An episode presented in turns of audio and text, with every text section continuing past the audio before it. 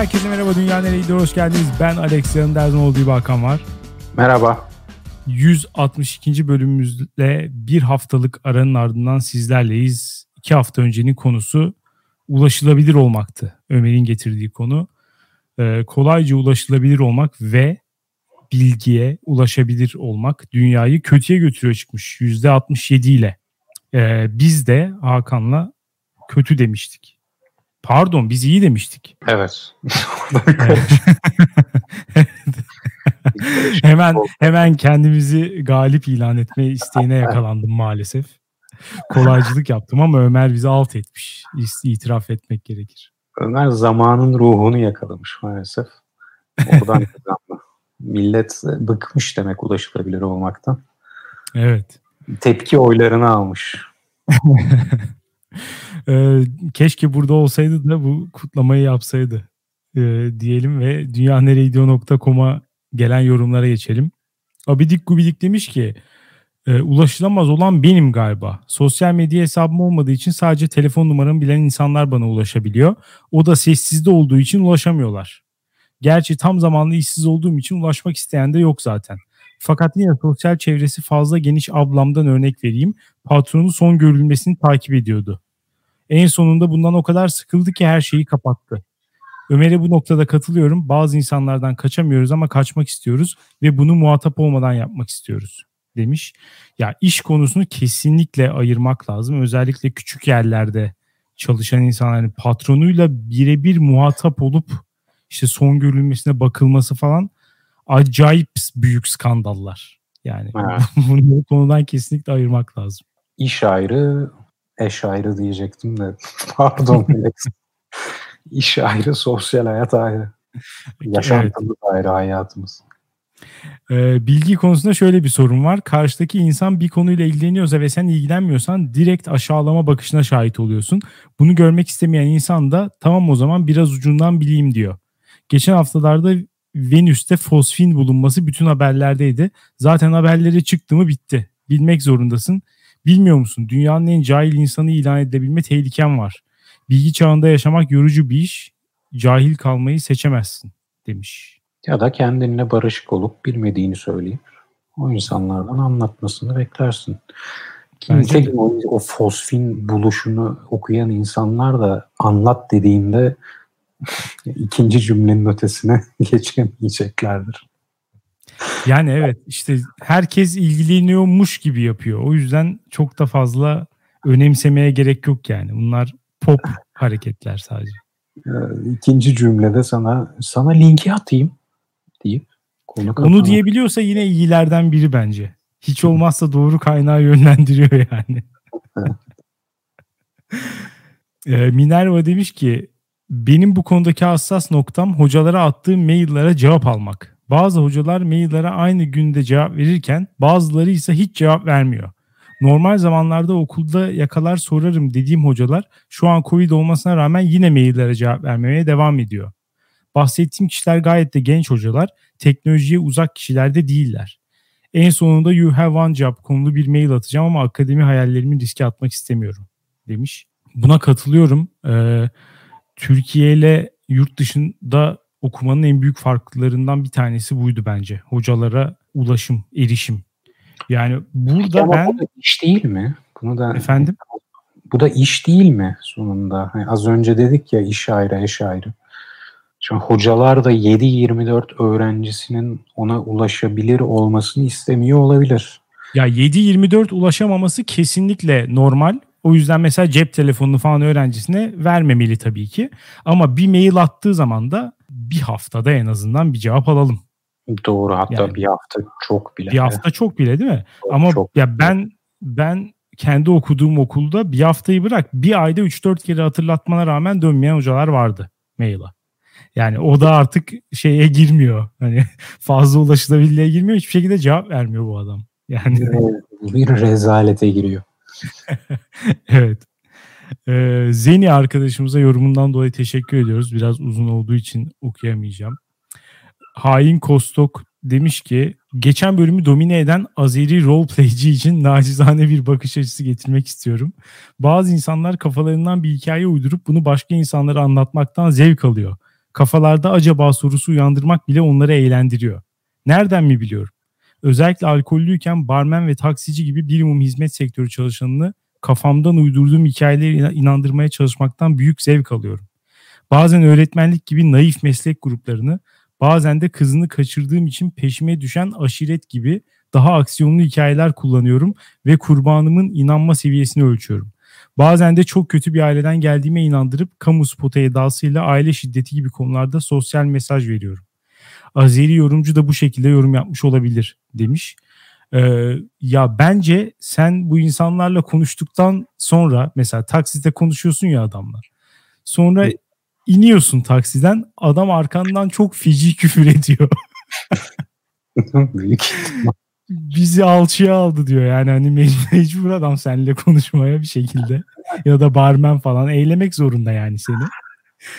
Kolpa yaptığında anlıyordur. Çok büyük ihtimalle anlıyordur. Ee, ama bir şey diyemiyor yani sana. Ne desin? Müşterisisin sen onun sonuçta. Eğer Azeri yorumcu bu yarım bu yorumu yazan kişi değilse, yani bize bir inception yapmıyorsa, şu an oyun içinde oyun yapmıyorsa, ee, evet, bu haftalık seviyesinde olduğunu sanmıyorum Azeri yorumcunun. Ya ben onun yalan söylediğini ben de düşünmüyorum. Azeri olmadığını falan Ömer iddia etti zaten. Evet. Neye göre iddia etti bilmiyorum onu. Biz niye burada Ömer'in ırkçılığı üzerinden bir tartışmaya giriyoruz ya? Bu adam her seferinde böyle yapıyor bu arada. Programa gelip sıçıp bırakıyor, sonra biz temizlemeye çalışıyoruz.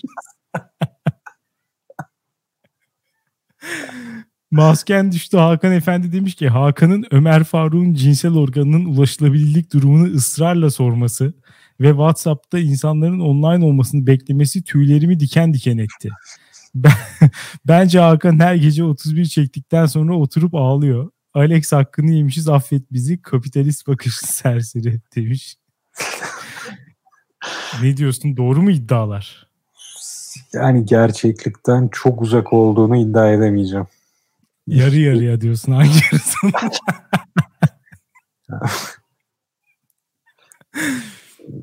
Bu kadarını söyleyebileceğim. Bilal demiş ki ulaşılabilirlik net olarak insana yapılmış bir itibar suikastidir. WhatsApp'ı ilk günden beri son görülme ve okundu bilgisi kapalı olarak kullanırım. Bundan dolayı defalarca ne işler çeviriyorsun sen muamelesi gördüm demiş. Yani neden abi, neden? Neden yani? Ne neden? Okundu, son görülme ve okunduyu kapatmış. Neden yani? Beni hakikaten rahatsız ediyor. Şu kartlarımızı lütfen açık oynayalım ya. Katılıyorum. Ee, Azeri yorumcu yalan söylemediğini iddia etmiş. Kendini savunmuş. Yine aynı adam olduğunu düşünsene. Çok fazla, çok fazla oyun oynanıyor bize. ee, Tyler Herro şu konuda sana katılmış. Ulaşılmak istemediğiniz anlarda app'leri silin veya telefonu tamamen kapatın, bitsin gitsin demiş. Ya bu kadar indirgemeci olmak da zor bence ya. Sonuçta o da bir e, şey yaratıyor. Ya bazı şeylerden kaçamıyoruz. Bizi kendilerine mecbur ediyorlar. Tamamen ya bu kadar sert bir yorum yapmak da doğru değil bence. Ne diyorsun? Ya çile çektiğini düşünüyorsan, bunu almışsan çözüm yolu bu. Ya çok ama ciddi bir hani rahatsızlık içindeysen tabii ki. Evet. Yoksa yakınmak için yakınıyorsan, zevk için yakınıyorsan tabii bu önlemi almaya gerek yok. Ya hem e, onun artılarını yaşamak isteyip eksi yönlerinde yaşamak istemiyor olabilir bazı arkadaşlar. Ömer'e karşı biraz daha yumuşadım bu hafta. Yani biraz yumuşak gördüm seni. Bu hafta yani. Çok yumuşağım. Ee, demiş ki bana da şu konuda katılmış. Arkadaş WhatsApp gruplarında yaşadıklarını duyduğumda kalplerimiz okunan ama cevaplanamayan mesajlar evinde aynı hizaya geldi. Bu işi üç defa yapan arkadaşlarımızı gruptan çıkararak bir süreliğine hak mahrumiyeti cezası vermek lazım demiş. on iki kişi tatile gidecek.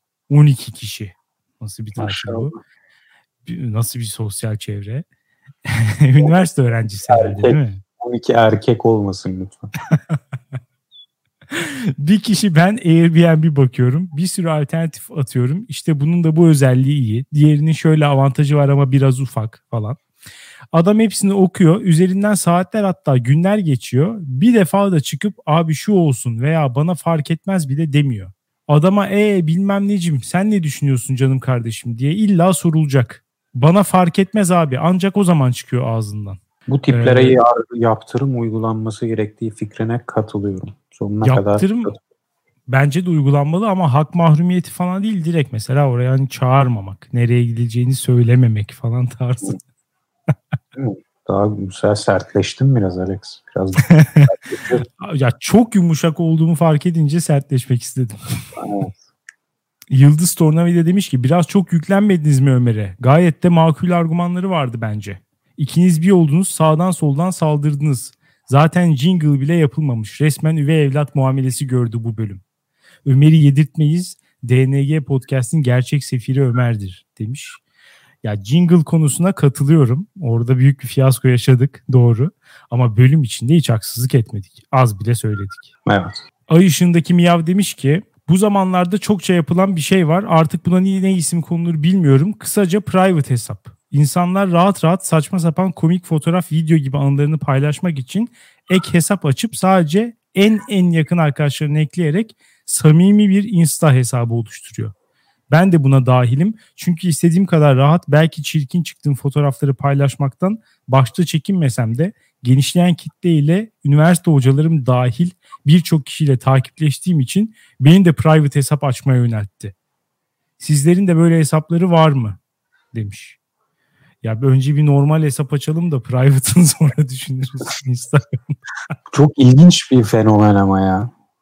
ya. Çok anlaşılır bu arada. Çok anlaşılır ama biraz da sapıkça. Ya Instagram bunu e, kolaylaştırmak için bir şey eklemiş. İşte bu günlük hikayeleri atarken mesela yakın arkadaşlar diye bir şey eklemiş. Herkese göndermiyorsun. Sadece seçtiğin hmm. kişiler görebiliyor onu. Ama e, o kalıcı postları sanırım her şekilde herkes görüyor. Ya üniversite hocanla niye takipleşiyorsun diyeceğim de herhalde o eklerse de reddetmek çok zor ya. Ailede de aynı şey geçerli. Şimdi amcan falan sana takip isteği atmış. Ya bunu da reddedemezsin yani. Ya öyle çok iyi anlıyorum bu dinamiği ama üzücü be. Üzücü ve çok düzleştirici bir etki ya. O zaman genel hesabından ne paylaşıyor? Genel hesabı ne kadar yani aşırı sıkıcı gibi anlıyorum. Oradan, evet kesinlikle oradan şey falan yazıyor muhtemelen. yirmi dokuz Ekim'de Atatürk fotoğrafı koyup Cumhuriyet Bayramı kutlu olsun falan yazıyor. Hiçbir şekilde suya sabuna dokunmadan. Ya niye öyle bir hesap var o zaman diyeceğim. Şimdi olmasını da anlıyorum. Çünkü yoksa bu sefer kendi sapık muamelesi görecek. Anlıyorum zor. Zor dinamikler. Evet, sosyal en iyisi hiç, hiç, hiç açmamak. Hemen bir, e, sosyal medya uzmanlarına bağlanalım. Bunları anlatıyorlar. Ali Baba'nın bir çiftliği var demiş ki peki siz hiç okul öncesi öğretmeni olup ulaşılabilir olduğunuzu hayal ettiniz mi? Lüzumsuz bir hayal olur. Ben size özetleyeyim. İşimi çok çok severek yaptığımı ilk önce söyleyeyim. Benim hikayem ilk öğretmenlik yılındaki heyecan ile en fazla ne olabilir ki diyerek verdiğim telefon numarasıyla başlıyor. Ben zannetmiştim ki yani herkesin kişisel bir zamanı olduğunu herkes bilir. Öyle olmadı sevgili Alexia Hakan. Aklınıza ne gelirse yardırıyor veliler. Efendim elinde minik bir çizik varmış çocuk ne olduğunu bilmiyormuş. Neden olmuş ben biliyor muymuşum. Arkadaşı ona Legos'unu vermemiş onun çocuğu pek çok hassas bir çocukmuş. Çocuk spor ayakkabısını giyerken ayakkabının dilini cırt cırtlarının dışında bırakıyormuş. Ben fark etmiş miyim? Bunlar gecenin bir yarısı gelen mesajlardan sadece birkaçı demiş. Ya bu öğretmenlik meselesi çok fena. Ee, yaş küçüldükçe tahminen daha da kötüleşiyordur ama işte benim de annem öğretmen. Bu sene emekli oldu ama yani öğretmendi. O da mesela lise öğretmeni olmasına rağmen ya her gün bak sektirmeden her gün yedi sekizden sonra aramalar, WhatsApp'tan mesajlar, öğrenciler olsun, veliler olsun. Herkes sürekli bir şey. Yani işte yaşı da biraz özellikle büyüdükçe daha böyle bir şey olarak gözüküyor. Öğretmen hanım moduna evet. geçti. E, veliler akıl danışıyor. Özel hayatlarıyla ilgili yani okuldan alakalı bir şey de yok. Biraz bir de dezavantajlı insanların olduğu bir e, muhit ve okul tipi. Yani kız meslek lisesinde öğretmen ve işte e, ve o tip bir muhit. Dolayısıyla hani sorunlar da çok. Yani zor hayat, çok zor gerçekten zor. Öğretmenlere. Bu yorum bu hafta en sevdiğim yorumdu galiba. İlk okuduğumda da. Çünkü çevremdeki velilerden de görüyorum bunu. Ve sürekli zaten bunun tartışmasını yaşıyorum. Diyorum bu kadar müdahil olmayın ya çocuğun okul hayatına. Öğretmen WhatsApp grupları diye bir fenomen var ya. Evet. Saklanmalı, evet. Kaldırılmalı yani. Hatta daha bugün öğle arası yemekte biri çocuğunu çocuğunu derse girmeye ikna edemiyor diye öğretmenini arayıp siz arayıp kızar mısınız? Bak polis geliyor falan vardı eskiden bizim zamanımızda. İnanılmaz. Ya zor zor ya. Yani öğretmenlik işi hakikaten felaket bir meslek. Deyip e, son olarak Uzay Yapçalar arkadaşımız e, güzel bir, bir yorum yapmış ama yine e, çok uzun olduğu için pas geçiyorum ve bu haftanın konularına geçelim bence. Geçelim, ben başlayayım istersen. Lütfen. Bu hafta şu konuyu getirdim Alex. Deniz sevicilik ve denize bu atfettiğimiz gizemli, mistik, e, terapitik hava. Terapitik diye bir kelime var mı bu arada? Terapötik galiba. Terapötik hava.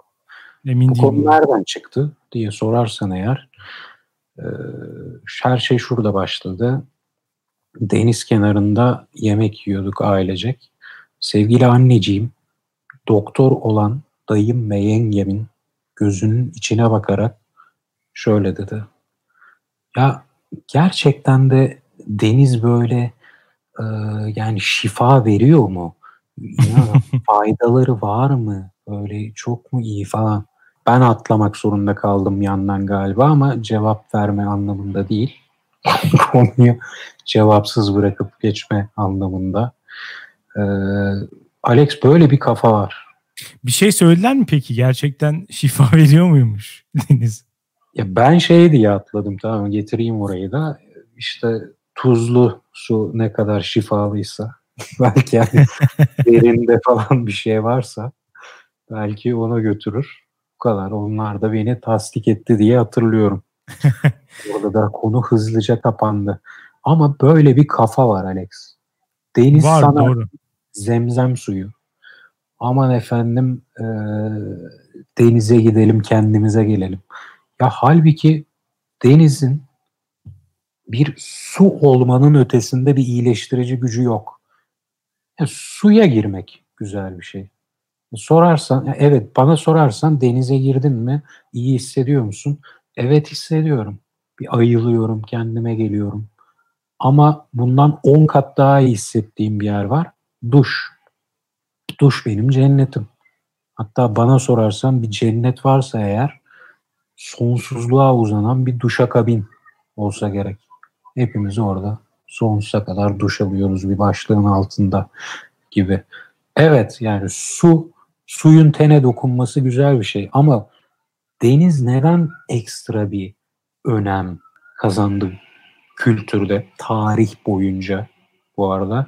Bunu çözebilmiş değilim. Hep bir özgürlükle, bağımsızlıkla, özgür ruhla özdeşleştirilmiş bir şey ola gelmiş deniz. Bu algıyı içimize kim oturttu ve bu algıyı yıkalım artık Alex. Ya herhalde şeyden geliyor. Ee, orada olmanın daha zor olması eski zamanlarda.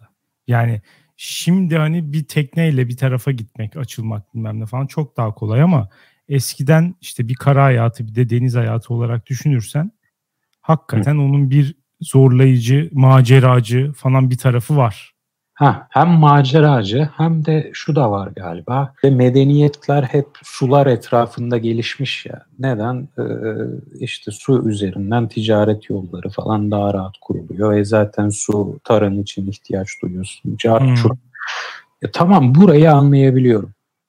Tarih başında suyun neden işte çok kültürlülüğe, dolayısıyla açık görüşlüğe, özgürlüğe, çünkü bir yanda basıp başka bir yere gidiyorsun, bağımsızlığa, deniz yine basıp gidiyorsun. Başka bir şey var. Ya bunu anlıyorum ama ya şu ana hala bu fikrin, bu hissiyatın gelmiş olması, bugün hala var olması beni biraz şaşırtıyor Alex. Ya bak, bana sor, Hakan senin hayalin ne? Bana da sorsan e, Güney Fransa'da bir balıkçı kasabasında yaşamak istiyorum. Ama Alex, ya ben balık yemiyorum ya. Benim balıkçı kasabasında işim ne Allah aşkına ya?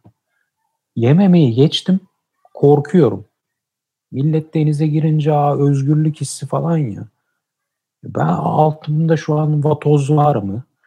Bir yavru bir köpek balığı şu an yolunu kaybetmiş, beni yemeye hazırlanıyor olabilir mi? Bu insanlardaki denizle özgürlüğü bağdaştırma, böyle kafa rahatlığını, zihni, sanarsın deniz zihnin uzantısı. Bunlar denize girdiğinde bir anda engin diyarlara doğru yol alıyorlar. Kafa boşalıyor. Kafanın içinde ne varsa denize akıp gidiyor. Denize işiyorlar ya. Sanarsın denize işeyince o sidik bana gelip vurmuyor benim yanımda işediğimde. Deniz temizler. Deniz temizler. Bunlar kafalarını da böyle temizlediklerini sanıyorlar. Ama biraz fazla kendileriyle barışık ve mutlu insanlar galiba bu deniz severler. Çünkü eğer deniz bir zihinse cidden, yahu ben bilinçaltımdan korkuyorum. Bu sizdeki ne kendinizle barışıklık ya. Denizin altında ne var? Ne o, sürekli bir tetikteyim. Çarpılacağım, gideceğim. Bundan niye korkuyorsun canım? Denizin altında ne olabilir? Yani şeyle gir, gözlükle gir, denizin altına bakıver. Çoğu işte, zaman hiçbir şey olmuyor kork- güvenli yerlerde. Sen korkmuyor musun hiç Alex bazen? Denizin altından mı? Altında neler olabilir? Bilinç altında neler olabilir diye korkuyorum da böyle bir özdeşleştirme yaşamıyorum. Ben e, denize bu dediğin önemi atfeden birisi değilim zaten. Daha çok hani ferahlamak için, işte sakinleşmek için. Ya şöyle bir şey var tabii. Suyun içinde olmak senin normal hayatın boyunca yapmadığın bir şey. Hı hı. Bu farklılık bence e, o şeyi getiriyor. E, rahatlama, işte sakinleşme, daha farklı bir noktada hissetme kendini. Bunu bu sağlıyor. Normalde sen hep ya iki ayağının üstündesin ya da işte kıçının üstündesin ya da sırtının üstündesin yani. Çok belli şeyler. Yılın işte çok büyük bir bölümünde de bu şekilde yaşıyorsun. Hele modern hayatta bir de bunun üstüne işte tempo, ses, bilmem ne falan, işte insanlarla sürekli etkileşim halinde olma, yorucu bir, ya hayat hakikaten yorucu bir hale geldi. Denizde hayat çok daha sade. Dolayısıyla bir dinlenme yaratıyor gerçekten. İşte bir e, şuna ama katılıyorum. Ben de kendimle baş başa kalmayı pek sevmem. Kafam başka yerlere gitsin, işte içime döneyim falan, zihnimle şey buluşsun. Bunlar beni de bozuyor. O yüzden hep zaten e, hiç tek başıma denizde olmak asla istemem. Güzel bir şey değil. Değil mi? Yani o iyi değil.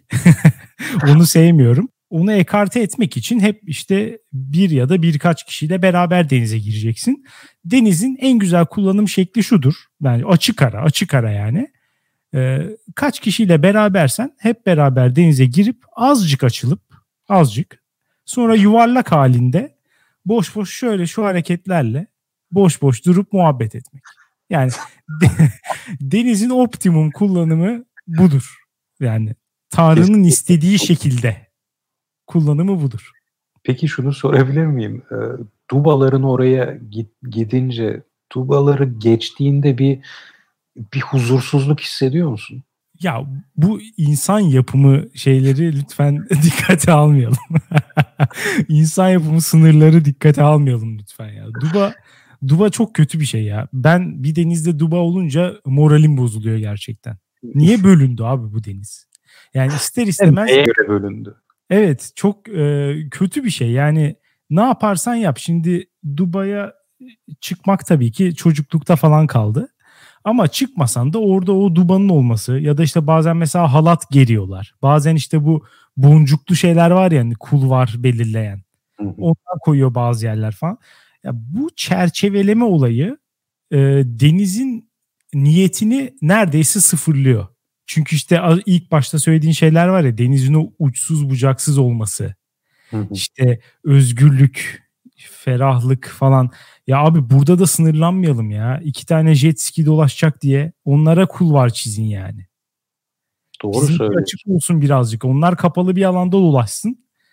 Biz ferah olalım ya. Bunu Ve, yapmayın yani. Ya, dubasız deniz ben de tercih ederim. Çünkü zaten hiçbir şekilde duba konan sınırın ötesine ben zaten geçmeyeceğim için.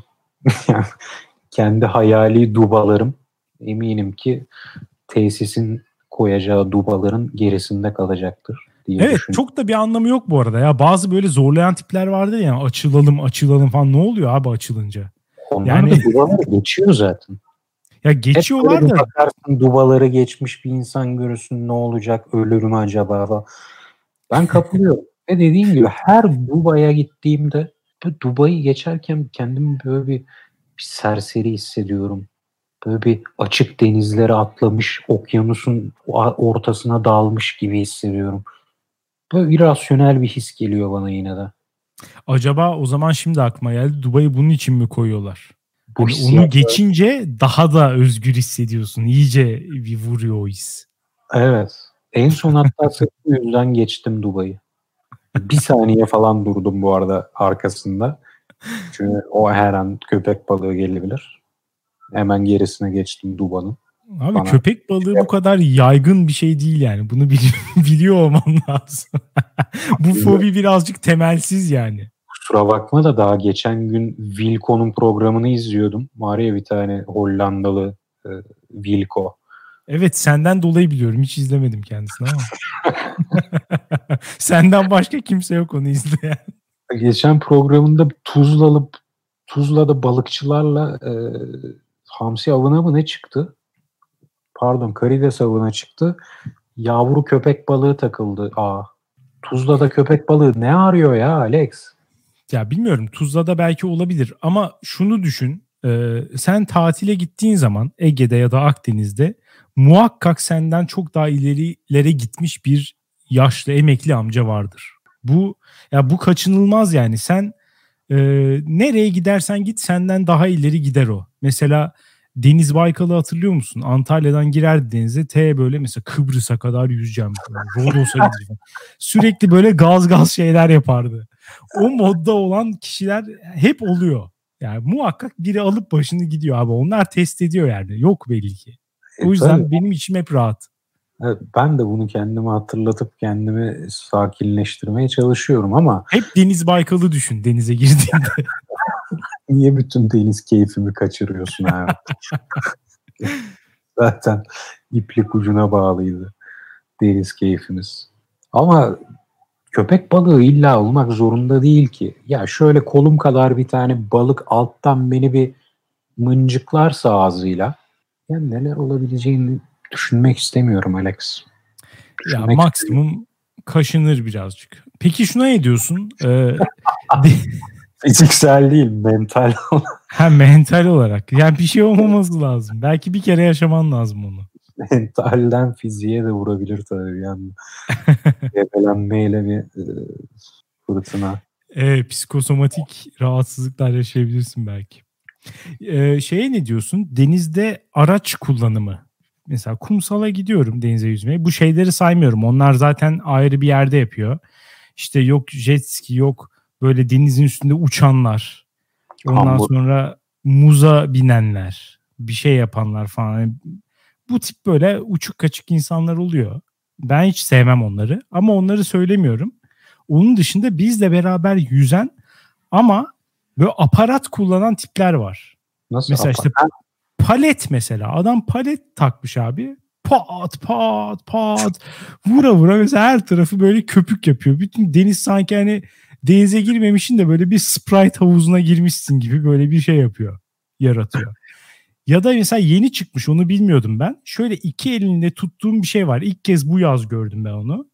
Ee, iki elli tutuyor adam. O böyle onu ileri atıyor sürekli. Küçük bir şu boyutta şu boyutta bir şey. Ee, nasıl diyeyim? Böyle şarjlı bir alet yani. Ona iki eliyle tutunuyor. Hiç ayak çırpmıyor. Eliyle de bir şey yapmıyor. O onu ileri götürüyor böyle. Az az Müthiş. Suyu ittiriyor. Akülü arabaya binmişin gibi düşün. Onun deniz hali. Müthişmiş. Bana bir tane hediye alır mısın? Alırım ama benim yanımda binme. Olur. Uzakta bir koyda tek başıma. Düşüncelerimle ben. Ya onu hakikaten hiç sevmiyorum. Ee, böyle özellikle haylaz çocuklar falan çok alıyor onu. Sürekli ya çarpıyorlar, çarpma ya çarpmasa da o bir risk her zaman seni tetikte tutuyor ve az önce denizle özdeşleştirdiğimiz bütün o duygular işte rahatlık, konfor, sakinlik falan hepsi gidiyor yani bir anda. Bu olmamalı. Herkes birazcık sorumlu davranmalı. İşte denizin o macerayla özdeşleşen yanı burada böyle giriyor. Veya ya zıpkınla giren gördüm ben Alex. Ne yapıyor? Balık mı tutmaya çalışıyor? Evet. Evet. Nedir ya? Sen orada kendini ufak... Kendini Survivor'da sanmış herhalde. Ha, evet. Aynen. Ya sen orada bu ufak bir heyecanı kendini e, Kolomb gibi hissedeceksin diye biz o zıpkın bir yerden seker bize saplanır diye endişelenmek zorunda mıyız ya? Bu arada şu ana kadar konuştuklarımız içinde en endişe verici bu gerçekten. Mesela ben arkadaşıma bir şaka yapmak için daldım diyelim ki hafif denizde. Suyun altından gidiyorum falan. Adam beni zıpkınla götümden bıçaklıyor. Olabilir mi? Olabilir mi? Olabilir yani. Çok muhtemel geldi şu an. Olabilir. Sakıncalı işler. Evet, hoşuma gitmedi. Peki şakalara ne diyorsun gerçekten? Denizde çok şaka yapılır. Jaws taklidi. Yok E, alttan dalıp birisine sanki böyle ısırıyormuş gibi falan. Yok Kemal. Bacak arasından geçme. Yok işte omzunu alıp havaya atma. Yok batırma falan. Sever bunların, misin denizde el şakasını? Bunların en başından başlayayım. Denize girerken su sıçratma. Evet, doğru, bu da var. Yavaş giren kişilere su atmak. Evet. Ben giremiyorum çünkü benim denize girmem yarım saat sürüyor. Hassas bir tenim var. Ee, sıcak denizlere inmek istiyorum. Soğuğuna denk geldim mi de giremiyorum. Yani o şakadan tiksindiğim kadar, yani şaka bile değildi de o hamleden, o gülerek yapılan su atma hamlesinden tiksindiğim kadar hiçbir şeyden tiksinmiyorum. O yüzden yani komple bütün o saydıklarını ben de tiksinme kategorisine koyabilirsin. Doğru, ben de pek sevmem gerçekten ya. Yani kötü bir şey ya. Şaka yapılacak yer değil deniz sanırım. Çok uyuşturucu şakası olmaz. Ya olur da güzel olmuyor yani. Komik olmuyor o kadar. Abi fiziksel şakalar zaten hiçbir zaman, her zaman bir şey. E, tırttır yani. Hiçbir zaman güzel olmaz fiziksel şakalar. Evet, en çok yapana, yapanı güldürür. Kesinlikle. Kesinlikle. Tam bir bully hareketi yani. Mesela ben şeyden falan çok kötü nefret ederim ve öyle bir şey olduğunda inanılmaz moralim bozuluyor. Ben de mesela senin denize giremediğin gibi ben de suda gözümü açma konusunda ciddi sorunlarım var. Gözüme su girdiği zaman direkt hani kıpkırmızı oluyor ve böyle tahriş oluyor. Uzun süre yanıyor. Saatlerce yanıyor. Dolayısıyla evet, hiç istemiyorum o yüzden girmesini ve işte gözlükle giriyorum zaten işte. Deniz gözlüğü, havuz gözlüğü takıyorum. Öyle giriyorum. Ama arada mesela işte güneş oluyor ya da çok uzun süre az önce söylediğim gibi böyle hani halka olup sohbet ediyorsak kafanı sokmuyorsun hiç. O yüzden çıkartıyorum gözlüğü daha rahat olsun diye. Suratıma birisi su attığı zaman abi bu kadar aptal bir şaka olabilir mi ya? Yani neden yaparsın abi böyle bir hareketi? Tatsız, tatsız. Sadece her ikisinin ortak noktası tek e, komiklik potansiyelinin zarar vermek ve rahatsız etmek üzerine olması. Bu da gerçekten ilkokul seviyesi bir şaka haline getiriyor maalesef. Ya bu arada biraz başa dönmek gerekirse senin ilk söylediğin denizi, deniz neden mutlu ediyor bizi? Çünkü çok daha az sıklıkla deniz etrafında ve içinde bulunuyoruz. Buna daha çok katılamazdım Alex. Bir tane araştırma okudum. Bilimsel araştırma yapmışlar. Yöntem şu: akıllı telefon kullanıcılarına e, rastgele aralıklarla o an on üzerinden kaç hissettiklerini soran bir e, yöntemle bunların ne lokasyonlarda daha mutlu olduklarını takip etmişler. Sonuç: insanlar deniz kenarlarında daha mutlu. ya, ya acaba insanlar tatile hep denize gittiği için olmasın Alex? Ya da hafta sonu işleri yokken. Hafta sonu kaçtı Şile'ye girdi. Şile'ye gidelim, bir denize girelim falan. Ya bundan daha doğal bir şey mi var? Ya bu direkt böyle denize içkin bir şey de değil aslında bu. Onun etrafında mutlu olmamız sadece daha az rastladığımız için. Mesela Kapadokya'yı nereye koyacağız o zaman? Muhtemelen rastgele aralıklarla Kapadokya'ya gidenlere de yollasan, Kapadokya'da normal hayatlarında olduklarından çok daha mutlu çıkacaklardır. Kesinlikle canım. Kapadokya'da, Kaz Dağları'nda, işte evet. Trabzon'da, Rize'de, yaylada falan. Bunların hepsi çok daha mutlu hissediyordur insanlar. Çünkü günlük hayatlarından kaçmış oluyorlar yani. Rize Layla, ya, Layla ne ya? Rize Yayla falan e, bunları özellikle bilinçli bir biçimde katmadım. Çünkü şöyle diyeceklerdir: zaten genel olarak doğa mutlu ediyor falan.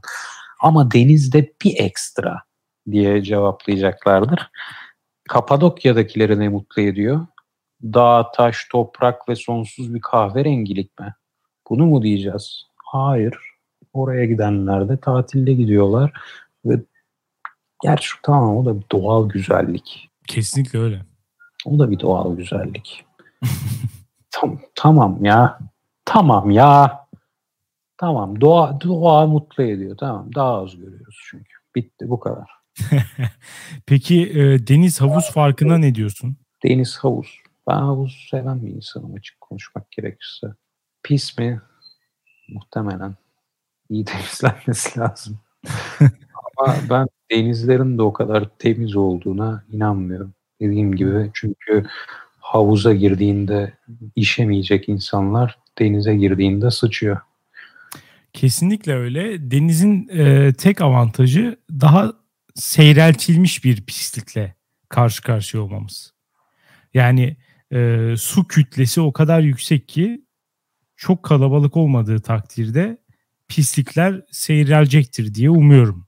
Evet, ee, havuzda da o sistem var, sürekli su yenileniyor. Devir. Ben havuzun da çok pis olduğunu düşünmüyorum bu arada. Yani evet. Gidip de alakasız havuzlara girmezsen, ne bileyim işte bir alışveriş merkezinin önündeki süs havuzuna falan girersen ayrı tabii ki ama yani düzgün, hani gerçekten iyi işleyen bir havuza girersen o kadar fazla pis olacağını falan düşünmüyorum.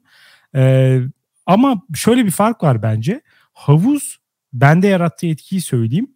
Girdiğim zaman havuza spor yapasım geliyor. Yani e, aktivite olarak yüzesim geliyor. Denize girdiğim zaman çok fazla yüzmek istemiyorum. Çimesin mi geliyor? Kesinlikle. Orada böyle o sınırların olması, başı sonu belli bir e, parkur olması beni baştan sona gitmeye itiyor açıkçası. Ortasında halka yapıp muhabbet edesim gelmiyor havuzun yani.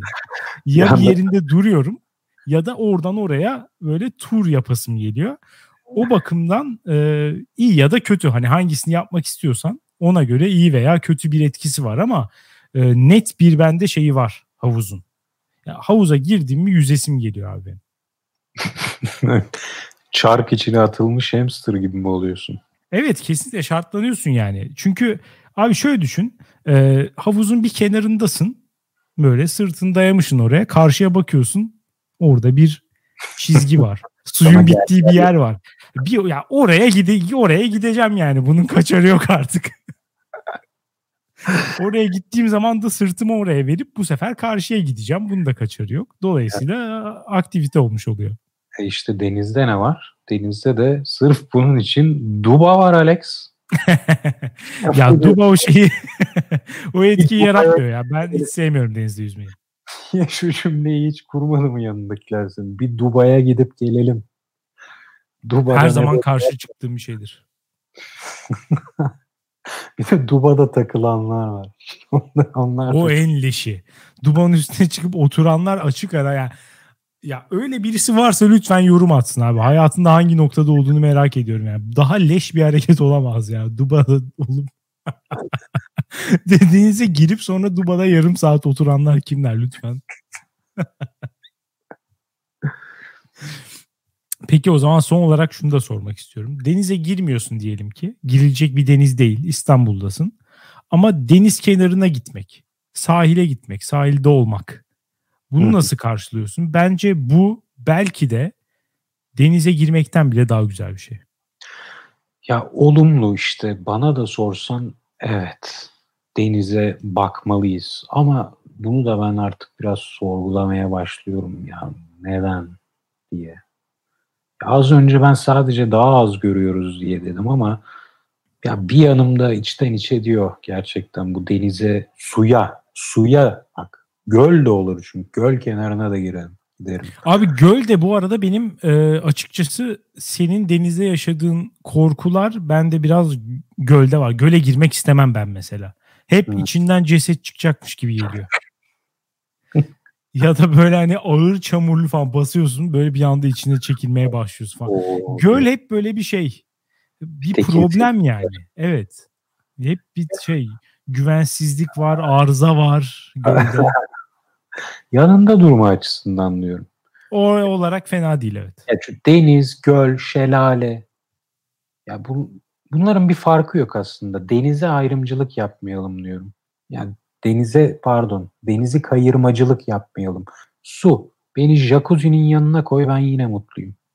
Yani ben çok değilim herhalde ya. O kadar mesela duş için de aynısını söyleyemem. Yani şu doğru, girdiğimde çıkasım gelmiyor hakikaten. Yarım saat orada böyle şey duş başlığını tepeye taktığın zaman özellikle oradan su geldiği zaman yarım saat öyle dururum en az. Yani hiçbir şey yapmadan dümdüz. Hı. Gittiği yere kadar gider yani. Yorulana kadar durabilirim orada.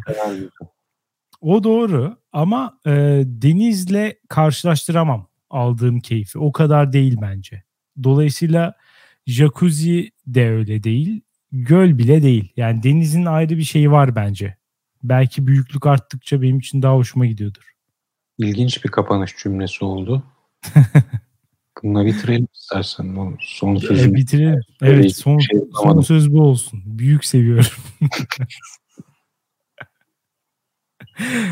Siz denizler hakkında ne düşünüyorsunuz? dünya nereye gidiyor nokta com'dan tüm görüşlerinizi bekliyoruz. Aynı zamanda oradaki oylamamıza da katılabilirsiniz. Dinlediğiniz için teşekkür ederiz. Haftaya sonra görüşürüz. Güle güle.